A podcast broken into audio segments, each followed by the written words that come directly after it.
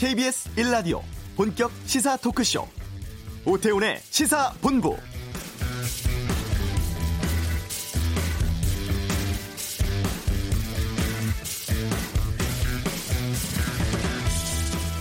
코로나19 국내 확진자가 밤사이 161명 추가로 확인돼서 누적 확진자 763명까지 늘었습니다. 사망자는 오늘까지 7명인데요. 지난주 후반부터 확진자 수가 하루 사이에 100명에서 200명 가까이 급증하면서 불안감도 커지고 있습니다. 다만 신규 확진자 대다수가 신천지 대구교회, 청도 대남병원 이 두 곳과 관련돼 있습니다. 특정 단체와 장소를 중심으로 한 전형적인 지역 감염 발생하고 있고 이 코로나19가 퍼져나가는 핵심 연결고리는 찾은 상황이죠. 아, 지금 신천지 교인 가운데 유증상자가 상당히 많아서 당분간 확진자는 더 늘 것으로 보이는데요. 방역당국 이번 주가 코로나19의 최대 고비가 될 것으로 보고 과도한 공포심 대신 개인 위생관리 등에 계속 힘써달라고 당부하고 있습니다. 오태훈의 시사본부 잠시 후 전문가 연결해서 코로나19 상황 살펴보고 또 지역 전파의 주된 원인으로 지목되는 신천지 문제도 짚어보겠습니다. 경제브리핑 추경 편성에 대해서 좀 알아보겠고요. 2부 시사구말리 주말 사이 여론조사 결과 또 코로나19 관련한 정치권 상황에 대해 의견 듣겠습니다. 아, 해외에서도 지금 이 상황 우려하고 있고 일부 국가에서 여행 제한 관련해 상향 조치하고 있다고 하는데 외교 전쟁에서 알아보겠습니다. 오태훈의 시사본부 지금 시작합니다. 네. 상황이 심상치가 않습니다. 코로나19 정부 대응 아, 경계에서 최고 수준인 심각 단계로 격상이 됐죠. 대구 경북 지역의 코로나19 감염 전파를 차단하고 지역 내 소멸시키는 것을 목표로 설정을 하고 향후 일주일 최대 고비로 정부도 보고 있는 상황입니다. 아, 대구시 감염병 관리 지원 단장 맡고 계십니다. 경북대병원 감염내과의 김신우 교수 연결해서 좀 그곳 상황 알아보도록 하겠습니다. 안녕하십니까? 예, 안녕하십니까? 예. 교수님도 지금 자가 격리 중이시라면서요? 네, 그렇습니다. 건강은 어떠세요? 예, 아직 내리나 호흡기 증상은 없습니다. 예. 그 경북대 병원 의료진들이 지금 몇 명이나 자가 격리 상태에 있습니까? 88명 자가 격리입니다. 아, 상당히 많군요. 네. 그러면 경북대 병원이 돌아가기가 쉽지 않은 상황 같은데 어떤가요? 예, 어려움이 있지만 다른 병원에서 일상 활동을 줄이고 인력을 재조정해서 네. 응급실 다시 열고 어, 선별 진료소를 운영하고 또 다른 어, 우리 안심 진료소 이런 것들을 준비를 하고 있습니다. 네. 저 김 교수님 좀 소리를 좀 크게 네. 좀 말씀해 주셨으면 좋겠습니다. 잘 안 들려서요. 예, 부탁드리겠고요. 정부가 감염병 위기 경보를 심각 단계로 높였습니다. 이렇게 되면 이제 좀 행정력 투입이라든가 뭐 범정부적인 대응 체계 구축할 수 있게 된다고 하는데 의료 현장에서는 어떤 변화가 있을 수 있나요? 그 의료 현장에서는 공적인 인력 예를 들면은 공보이라든지 아, 군의관이라든지 그 또 간호 인력 중에서도 공적인 인력들이 좀더 원활하게 투입되어서 네. 특히 지역사회에 선별 진료소의 기능이 보강되고 음. 또 지금 집단 감염에 제일 중요한 신천지 대구교회의 환자들의 검사와 네. 그 관리가 좀 더 좋아질 것으로 기대하고 있습니다. 네. 그리고 다른 곳에서도 어, 지금 확대하고 있는 병상을 운영하는 데도 이분들이 도와주고 또 재정적인 뭐 뒷받침을 충분히 많이 해 주실 것으로 기대하고 있습니다. 네. 지금 신규 확진자 상당수가 신천지 대구교회 그리고 청도 대남병원 두 곳인데요. 네. 어, 특히 그 청도 대남병원에서 집단 발병 사례가 나는 이유는 뭐라고 판단하세요? 그 전문가들이 다 같이 생각하듯이 정신과 병동에 오랫동안 입원하고 계신 분들은 네. 공동생활 등을 하고 공동 프로그램을 하고 해서 어. 접하가 쉬운 그런 그 치료 프로그램이 많습니다. 예. 그리고 또 자기가 아파도 자기 표현을 잘 못하시는 분이 많고 어. 병을 빨리 알아차리기가 어려운 거죠. 예. 그리고 사망자도 나오고 하던데 기저에 어 이렇게 정신과 질환이 오래되면은 치매도 발생하고 건강도 좋지 않고 폐기능도 좋지 않고 뒷담을 배출하는 이런 것 능력도 떨어져서 네. 폐렴이 생겼을 때 쉽게 에, 그 우리가 기질이라고 해야 되나요? 그리고 네. 정신 영양 상태 이런 것들이 충분하지 못해서 어. 빨리 생기고 많이 심하고 사망자가 많이 발생하는 것 같습니다. 그러니까 청도 대남병원에서 폐쇄병동에 격리 중이었던 환자들, 이 환자들 사이에서 전파가 넓게 퍼져가는 거군요. 네. 어. 그러면 이분들은 지금 어떻게 겨- 관리를 하고 있나요? 어, 코호트 격리라고 예. 그 하고 있는 거로 알고 있고 코호트 격리는 같은 집단의 환 지금 환자 코호트 격리인데 네. 확진자들을 모아서 전 일반적으로는 환자가 생기면 그 사람을 빼내어서 1인실에 음압에 격리하는 것들을 초기에는 해왔지만 지금처럼 너무 많은 환자가 생겼고 돌볼 사람이 없고 네. 할 때는 환자들만 모아서 하는 격리입니다. 음. 그 1인실이나 이런 것들을 사용하지 못하지만 네. 이 분들을 돌보는 의료인 그리고 기구 같은 것들도 뭐 출입을 제한하면서 하는 그런 조치가 코호트 격리라고 할 수 있습니다. 아, 그러면 청도 대남병원에 있는 분들은 외부와 차단된 상황에서 그 안에서 치료라든가 여러 가지 것들이 병행되겠군요. 그리고 정신과 병동 5층이라고 알려져 있죠. 그 부분을 말하는 것입니다. 예. 네. 그 대구와 경북 청도 지역이 감염병 특별관리 지역으로 지정이 됐는데 이렇게 되면 네. 좀 뭐가 또 달라지는 게 있습니까? 어, 뭐 정부의 그 특별관리 지역일 때 아까 말씀드렸듯이 어, 재정적인 지원, 인적인 보강 그리고 이분들을 보호하는데 예를 들면 다른 어, 정신과 환자들이 또 있으니까 정신과를 돌보면서 또 감염도 돌보는 그런 인력이 제공되고 어, 하는 측면에서 또 그 어디죠? 그 신천지 대구교회에는 또 아까 이동형 이렇게 검사를 해주는 그런 어, 서비스가 되고 있는데 그 이동하면서 하는데 네. 간호사와 의사들이 파견되는 등에 통해서 그런 지정이 큰 도움이 된다고 봅니다. 네. 걱정되는 것이 그곳에서 치료 중인 또 진료 중인 의료진들의 감염이 걱정입니다. 게다가 또 네. 병상이라든가 의료진들의 숫자도 좀 부족하지 않을까 우려되는데 이것이 중앙에서 지원이 되면 현재로서는 좀 가능한 수준인가요, 관리가? 현재로서는 음, 그 음악 영상에서 혼자 있는 거를 다 할 수 없으니까 네. 아시다시피 어, 1인실 음압이 안 되는 병상 그리고 음. 다인실 음압이 안 되는 병상 그 다인실 음압이 안 되는 병상에는 확진자들만 모여 있게 되죠. 네. 그렇게 하는 것을 다인실 코호트라고 하는데 다인실 코호트를 하고 더 모자라서 또 다른 지정하는 뭐 예를 들면 동산의료원에 옛날 쓰던 병원 건물 그리고 새로 지은 동산병원 그 국립 대, 어, 대구 의료원의 병동에서 어, 다른 환자들을 다 이렇게 내어 보내고 이 환자들을 치료하는 등의 병상 확보를 열심히 노력하고 있고 더 나아가서는 어, 군 시설이라든지 공공 시설에 이렇게 가벼운 사람들이 그냥 있을 수 있는 공간까지 고려하고 있는 단계인데 지금 어, 최선의 진료가 되지 않고 차선 차선에 음. 그런 것들 진료를 그 제공해야 될 만큼 급작한 증가가 큰 문제가 되고 있는 상황입니다. 네. 그러니까 그 걱정이 되는 부분이 대구, 네. 경북 쪽에서 이제 집단적인 감염 양상을 보이고 있지 않습니까? 네. 그럼 다른 지역과 달리 이곳에서 좀 특별한 대책 마련 같은 것들은 어떤 것들을 말씀하실 수 있을까요?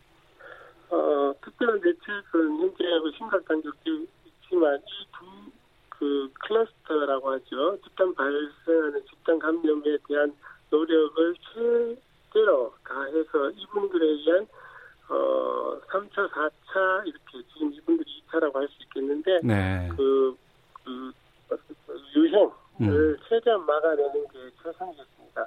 그래서 당분간은 이분들이 검사를 하고 있고 이분들이 입원을 하고 있는 단계에서 네. 환자들이 증가하는 거는 뭐 하루에도 100명씩 이렇게 계속 증가를 당분간은 할 것으로 충분히 예상할 수 있습니다. 어. 그리고 그 이후에 이분들이 진단되고 어느 정도 이렇게 다 진단되고 난 다음에 이분들로 인한 사람들을 막기 위해서 예. 어, 최대한 자가 격리 그리고 시설 격리, 입원 격리 등을 통해서 어. 사회에 나가는 사람들을 최대한 막는 게 제일 중요한 우리가 이 국가적인 위기에서 통제하기 위한 최대의 노력을 해야 되는 집단 감염 부분이라고 생각합니다. 예. 말씀하시는 걸 좀 제가 정리해 보면, 네. 그러니까 대구 경북 지역에 이미 뭐 9천여 명의 그 신천지 교회에 다녀간 사람들이 있다고 하고 이분들의 유증상자도 이미 꽤 있기 때문에 네. 앞으로 당분간은 하루에 100명 이상의 어, 확진자가 계속 더 나올 수는 있지만 네. 이 상황까지 정리가 되고 나서 더 늘지 않으면 일정 정도의 2차 감염 내에서 막을 수 있다고 보시는 거네요. 네, 그게 희망 사항이고 그런 노력을 제대로 정지해야 되는 시점이고 어. 그것이 무너진다면 네. 적인 유행이 될 것이다 이렇게 생각합니다. 네. 그리고 또 하나 특징적인 부분이 이스라엘 성지 순례를 다녀온 경북에 계시는 분들이 좀 확진 판정이 꽤 나고 있습니다. 이건 어떻게 보세요? 그 성지 순례하는 과정 속에서 예. 사람들이 많이 서로 접촉을 하고 또 같은 그룹으로 다니니까 밀접한 접촉이 될 것 같아요. 네. 그래서 많은 사람들이 나온 것들은 국내에서 감염이 있고 이스라엘이 지금 만연한 지역이 아니고 음. 환자가 어, 생기고 있지 않기 때문에 여기서 감염이 되었다가 가서 어, 이동 중에, 네. 순례 중에 많은 그 활동들이 있으니까, 공동 활동들이 있으니까 감염되었다라고 생각됩니다. 이렇게 집단적인 어, 활동을 지금 국가에서 제한했으면 좋겠다, 안 했으면 좋겠다라고 하는 것도 다 그런 이런 집단 생활 속에서 감염자가 네. 많이 나오기 때문이겠죠. 어. 교수님께서는 그럼 자, 그 격리는 언제쯤 풀리십니까? 어, 3월 3일까지입니다. 3월 4일부터 풀립니다. 아이고 그러시군요. 네. 아, 건강 조심하시고 오늘 연결 네. 고맙습니다. 네. 네, 지금까지 감사합니다. 대구시 감염병 관리 지원 단장 맡고 있는 아, 김신우 경북대 병원 감염내과 교수와 함께 했습니다. 자, 이 앞서도 잠깐 좀 말씀드리셨습니다만 이 슈퍼 전파가 일어난 것으로 보고 있는 곳이 대구 신천지 교회입니다. 보건당국에서 최근 예배에 참석했던 신도에 대해서 전수조사 벌이고 있다고 하는데요. 또 연결이 되지 않는 연락조차 닿고 있지 않는 교인들도 좀 꽤 있다고 합니다. 아, 좀이 신천지와 관련해서 전문가 연결해서 좀 말씀을 들어보겠습니다. 어, 유영권 한국 종교문제연구소장과 말씀 나눠보겠습니다. 나와 계십니까? 예, 안녕하십니까? 예. 유영권입니다. 상당히 많은 인원들, 특히 신천지 교인들이 지금 확진자가 나오고 있습니다. 그런데 문제는 지금 이 신도들이 추적 조사가 잘 이루어지지 않고 있다는 건데 왜 그렇다고 보시는지 또 어떻게 해야 이들의 추적 조사가 잘 이루어질 수 있다고 판단하시는지요? 일단은 뭐 긴급한 상황인 만큼 그 직접 추적이 필요하다고 생각이 되는데 네. 신천지와의 그, 그 추적이 안 되는 것이 신천지 사람들의 말처럼 올해 장기 결석을 했거나 음. 그래서 연락이 되지 않으면 네. 다행인데 네. 만약 그 절대로 노출이 되면 안 되는 사람들이기 때문에 음. 어, 추적을 하지 못하는 것처럼 막고 있다면 네. 사태가 훨씬 좀 심각해지지 않을까 싶어서 예. 어, 나름대로 많은 걱정을 하고 있고요. 예. 그런 면에서 좀 적극적으로 그 나머지 모든 사람들도 추적을 해야 되겠다라고 어. 생각이 되고 예. 무엇보다도 직접 방문해서 한 사람 한 사람 다 추적해야 되지 않을까 싶습니다. 네. 그 말씀해 주셨던 신천지 교인 가운데 추적해서는 안 된다고 그들이 판단하는 거는 어떤 사람들입니까? 뭐 일단은 자신들이 그, 그 신천지 포교 전략 자체가 예. 어, 노출을 안 하는 상태에서 포교를 하기 때문에 어. 그러한 면에 있어서 노출된다는 것 자체가 어, 굉장히 그들에게는 좀 두려운 부분이죠. 음. 근데 이제 신분상으로도 또 사회적으로나 그런 신분상으로도 노출이 되면 네. 많은 어려움을 겪을 수 있는 그 특별 관리 대상들도 있거든요. 네. 지휘적으로 어. 이런 사람들이라면 신천지 입장에서는 가급적 노출을 하지 않도록 하지 않을까 싶다라는 생각이 듭니다. 그럼 그 사람들은 평소에 어떤 일들을 하는 거예요? 어 대부분이 뭐 포교에 이렇게 활용이 되고 있긴 한데, 네. 뭐 교육을 가르친다든지 그러지만 뭐 예를 들어서 지휘적으로 사회적인 지위가 있는 사람들은 그런 활동보다는 음. 어떤 그 물질이나 뭐 이런 면에서 좀 많은 도움이 되지 않겠습니까? 음. 그러니까 실질적인 어떤 포교 활동보다는 네. 그런 특별 관리 대상들도 있다라고 어. 알고 있습니다. 그 문재인 대통령이 철저한 조사 지시하면서 신천지 그 장례식 방명록이 중요한 추적 대상이라고 얘기를 했었습니다. 그렇죠.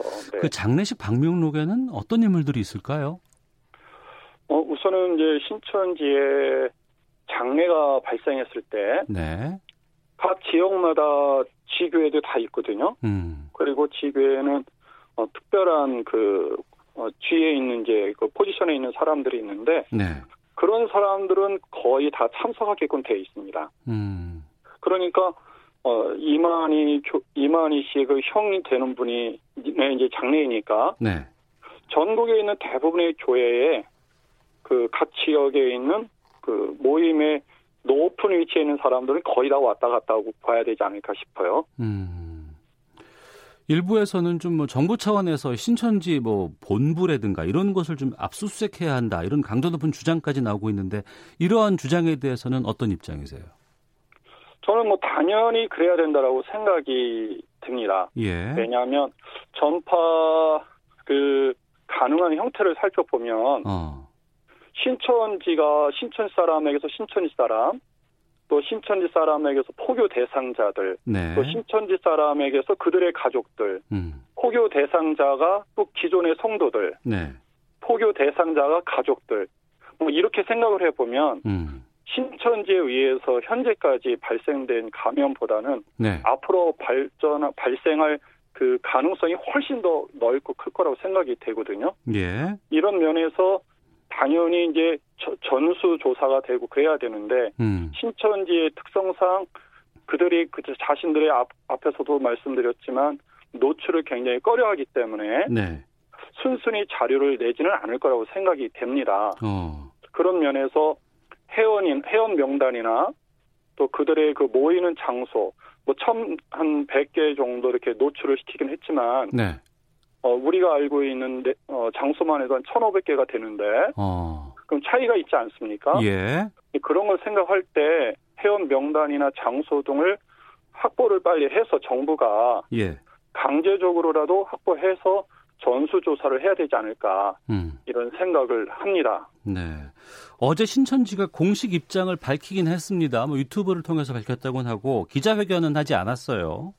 네, 어, 네. 이 자리에서 코로나 19는 중국에서 발병해서 대한민국으로 전파됐다. 뭐 신천지 교회가 뭐 최대 피해자다 이런 주장했고 뭐 적극 협조하겠다고는 하는데 어, 협조는 잘 이루어지지 않고 있는 것 같습니다. 지금 그렇죠. 신천지에 있는 사람들이 어떤 지금 입장인 것으로 판단하세요? 저는 굉장히 당황스럽고 왜냐하면 우선은 이제 신천지 자체가 포교 중심이기 때문에요. 네. 포교 대상자들의 반발도 많이 있을 것이고 어. 다른 하나는 신천지 내부에 있어서도 소유가 있을 수도 있거든요. 예. 그러니까 그런 단속 차원에서 굉장히 음. 긴급하게 돌아갈 거라고 생각이 됩니다. 예. 신천지 교인이 뭐 23만, 24만 이렇게 지금 뭐 보도가 되고 있는데 몇 명 정도로 추산하십니까? 저는 24만 명 정도라고 하는데 그동안 살펴보면 예. 한 17만에서 한 18만 정도 되지 않을까 싶어요. 어. 그럼 17만이나 18만 이렇게 많은 사람들이 지금은 어떤 일들을 하고 있을 거라고 보세요? 어, 우리가 처음에 그 확진자들의 그 직업을 한번 보니까 예. 무직, 뭐 알바 이런 게 많지 않습니까? 네. 그건 어 20, 한 10, 한 20만 명이라고 이제 잠정적으로 했을 때 6만 명 정도가 청소년들인데 네. 청소년들은 신천지에 빠지게 되면 음. 학업이나 직장 이런 걸 다 대부분 소홀히 여기고 포기하거든요. 네. 그러니까 학교를 그만둔다든지 혹은 직장을 갔더라도 어, free하게 움직일 수 있는 알바를 선택한다든지 어. 그러기 때문에 대부분의 사람들이 그런 모습을 취할 수밖에 없고 또 이 사람들이 일주일이면 한 네 번 정도는 기본적으로 모이거든요. 예. 또 모이면 두 시간 이상씩 어, 가르치거나 배우거나 하고 음. 또그 외 시간은 또 포교를 해야 되고 네. 그러다 보니까 정상적인 직업들을 갖기가 쉽지가 않습니다. 음. 뭐 친척들 부모조차도 신천지에 지금 활동을 하고 있는지를 모르는 경우도 꽤 있다고 하는데 네. 일반인들이 신천지 교인을 어떻게 알아볼 수 있어요? 어, 우선은 사실은 이제 본인들이 그 자신들의 정체나 신분을 숨기고 활동하는 사람들이기 때문에 예. 안다는 것 쉽지는 않지만 몇 가지 어, 좀 말씀드리자면 첫째는 자녀들을 학업을 하는 자녀들을 둔 부모들이 있지 않습니까? 네. 예, 그분들에게서 우리가 도움을 줄 수 있는 것은 자녀들의 학교 생활을 보면 음. 쉽게 알 수가 있죠. 학업을 포기하기 때문에 대부분이 네. 성적이 나빠진다든지 출석을 하지 않는다든지 그래서 어, 학교 생활을 살펴보면 좋을 것 같고요. 두 번째로 직장을 하는 자녀들은 직장을 좋은 직장을 갖고 있다가 어느 날 갑자기 알바 같은 것을 하는 경우가 많은데 그런 것을 통해서도 우리가 알 수 있고 이제 일반적으로 그 사람들은 철저하게 이제 세뇌대에서 활동하는 사람들이기 때문에 자신들을 노출을 꺼려 하면서도 이제 수시로 자신들의 어, 평소에 쓰던 단어들을 자주 말하고 하거든요. 네. 어, 예를 들면 뭐 씨라든지 비유, 배멸구, 요한계시록, 분요회장, 뭐 해달별 이런 단어들을 자신도 모르게 내뱉는 경우들이 있는데 네. 그런 것들을 통해서도 우리가 이 사람이 신천지구나라고 하, 확인할 수 있는 방법이기는 합니다. 어, 우리나라는 종교의 자유가 분명히 존재를 합니다. 있습니다. 그렇죠. 그리고 뭐 개인이 뭐 이단이건 아니건 뭐 어떤 것을 믿는다고 해서 뭐 그걸 뭐라고 할 수는 없습니다만 지금 신천지 강제 해체를 요구하는 청와대 국민청원이 하루 만에 뭐 20만 명 이상의 동의까지도 얻었다고 하는데 우리 이 종교 단체 강제 해체가 좀 가능한 상황인가요? 뭐 제 생각에는 우선은 그 우리나라 자체가 종교적으로 자유 자유를 이제 허락되어진 나라이니까 네. 그 해체라는 것은 쉽지는 않을 것 같지만 음. 신천지인들 아까도 말씀드렸지만 20만 명 중에 6만 명이 청소년들이고요. 네. 그들 중에 한 2만 명은 신천지에 완전히 올인한 아이들이거든요. 음. 그러면 학업을 포기하고 직업을 포기하고 이제 이런 상황이 발생되고 또 신천지에 의해서 이혼을 통해서 가정이 파괴되는 일도 상당수 일어나고 있기 때문에 네. 이건 단지 그 종교적인 문제이기보다는 심각한 사회나 국가 문제이기도 하거든요. 음. 그런 면에서 해체할 수만 있으면 해체하게 하는 게 옳지만 네. 종교 자유가 허락된 이제 그런 나라에서 가능할까 싶고요. 음. 바, 바라기는 국가 및 사회적으로 좀 큰 관심을 이번 기회에 가져서 예. 그러한 단체들이 더 이상 존재할 수 없, 없는 그런 분위기가 되었으면 음. 좋겠다라는 생각을 갖습니다. 음, 알겠습니다. 말씀 여기까지 듣도록 하겠습니다. 고맙습니다. 네, 감사합니다. 네, 지금까지 어, 유영권 한국종교문제연구소장과 함께 말씀 나눠봤고요. 앞서 김신우 교수와 연결하고 또 지금 유영권 소장과 인터뷰 도중에 전화 상태가 썩 좋질 못했습니다. 청취자 여러분들의 양해 말씀 부탁드리겠습니다. 이어서 이 시각 교통 상황 확인하고 헤드라인 뉴스까지 듣고 돌아오겠습니다. 교통정보센터의 공인혜 리포터입니다. 네, 이 시각 교통정보입니다. 고속도로와 시내도로 모두 수월하는 곳이 대부분인데요. 코로나19 감염을 우려해 외출을 자제하는 분들이 많습니다. 먼저 서울 시내 강변북로 일산 쪽 마포대교 부근에 고장난 화물차 처리가 되면서 지금은 양방향 모두 소통이 무난하고요. 올림픽대로 잠실 쪽은 성수대교에서 영동대교 쪽으로 밀리고 반대 공항 쪽 성수대교에서 반포대교 쪽으로 정체 서행합니다. 고속도로는 경부고속도로 부산 방향 서울시 구간인 양재 나드목 부근 3, 4차로입니다.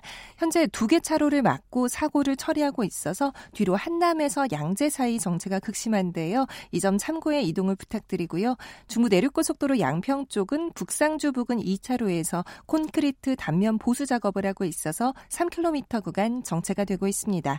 한편 순천 완주고속도로는 3회 2터널 사고 복구 작업으로 오늘도 완주 쪽 전면 통제가 되고 있으니까요. 미리 북남원 나드목에서 주변 17번 국도 쪽으로 우회 이동을 부탁드립니다.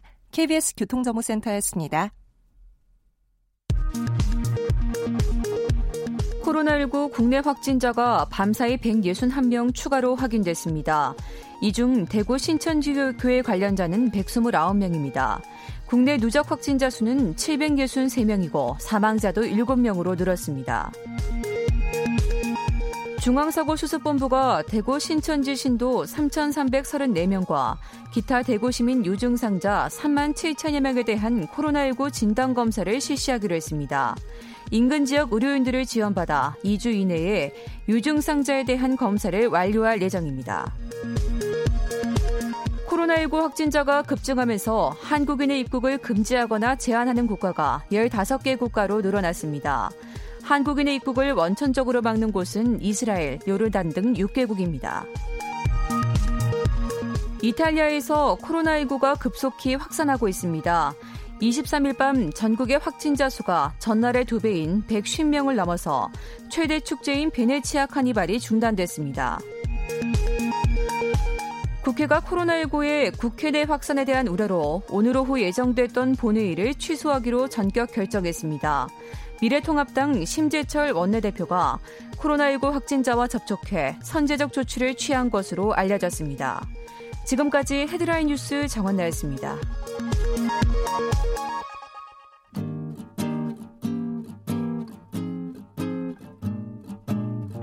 KBS 1라디오 오태훈의 시사본부 여러분의 참여로 더욱 풍성해집니다. 방송에 참여하고 싶으신 분은 문자 9730번으로 의견 보내주세요. 짧은 문자는 50원, 긴 문자는 100원의 정보 이용료가 붙습니다. 애플리케이션 콩과 마이케이는 무료고요. 시사본부는 팟캐스트와 콩, KBS 홈페이지를 통해 언제나 다시 들으실 수 있습니다. 많은 참여 부탁드려요. 네, 경제브리핑 시간입니다. 참 좋은 경제연구소 이인철 소장과 함께합니다. 어서 오세요. 예, 안녕하세요. 코로나19 확산이 심상치가 않습니다. 지금 경제도 상당히 좀 안 좋은 기류가 보이고 있죠. 그렇습니다. 이 코로나19 확산으로 이제 올해 한국의 경제 성장률 2%에도 미치지 못할 것이다라는 이제 비관적 전망이 잇따르고 있는 가운데 이 최악의 시나리오를 가정하면 올해 제로 성장이 그칠 수 있다라는 전망까지 나오고 있습니다. 가장 큰 이유는 이번 사태로 우리 경제 성장의 두 축이라고 할 수 있는 수출, 내수 모두 급격히 얼어붙고 있는데요. 일단 관세청이 통계를 보니까 이달 20일까지 수출이 두 자릿수 가까이 1년 전과 비교하면 급감했고요. 음. 또 워낙에 이제 외출을 꺼리다 보니까 내수 소비 심리는 그야말로 최악으로 치닫고 있습니다. 이런 가운데 세계 3대 신용 평가사 가운데 이제 피치를 제외하고 무디스, 스탠다드 푸어스가 한국의 올해 경제 성장률 전망치를 각각 1.9와 1.6%로 낮췄습니다. 그러니까 네. 1% 후반. 음. 2%는 좀 어렵지 않겠느냐라는 거고 특히 더 부정적으로 보고 있는 것은 일본의 노무라 증권. 올해 우리나라의 성장률 전망치를 종자를 2.1에서 1.8%로 낮췄는데 네. 여기다 단서를 달고 있습니다. 만에 하나 중국의 글로벌 공급망이 6월 말까지 제대로 작동하지 않은 이런 최악의 상황이 오면 음. 한국의 올해 성장률은 0.5%까지 떨어질 수 있고 네. 또 미국의 모건스테이니는 그런 상황을 가정했을 경우 최악의 경우 한국의 올해 성장률은 0.4%에 그칠 수 있다라는 겁니다. 음.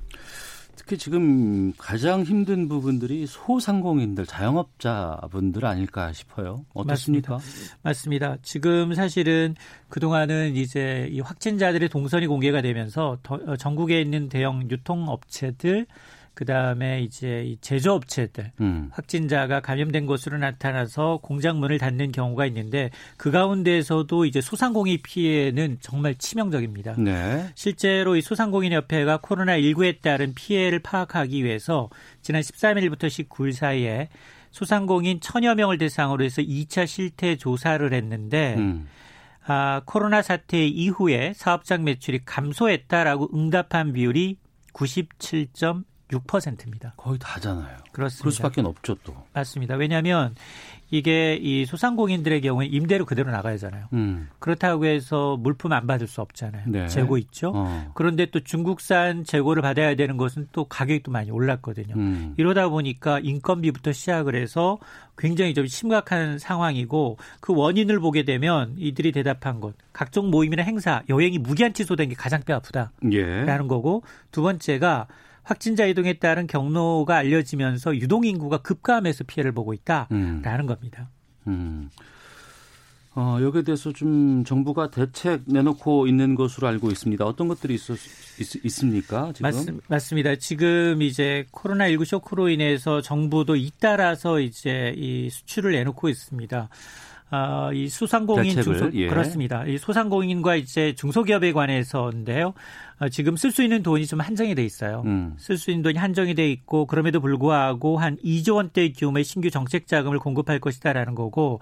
근데 지금 아직은 대책이 지금 패키지로 나와야 되는데요. 네. 이건 아마 이번 주 주말 정도 음. 28일 경에 나올 것 같은데 거기에는 금융, 세제, 예산, 규제 혁신을 어, 비롯한 실효성 있는 대책을 총동원하겠다라는 1차 경기 보강 대책 패키지를 예고하고 있는데 여기에는 여러 가지가 들어갑니다. 일단은 내수 소비를 또 어, 자극하기 위해서 승용차 개별 소비세 인하가 들어갈 것 같고요. 네. 그리고 저소득층들한테 소비 쿠폰을 지급하는 방안도 들어가 있습니다. 음. 여기에다 이제 임대료를 지원하는데 아, 착한 이 건물주 그러니까 임대료를 좀 한시적으로 낮춰주는 이런 기업에 대해서는 좀 인센티브를 제공하는 안도 포함이 되지 않겠느냐. 어쨌든 초점은 소비 심리를 회복하고 소상공인을 지원하는 대책 패키지가 아, 이번 주말경에 발표될 것으로 보입니다. 네.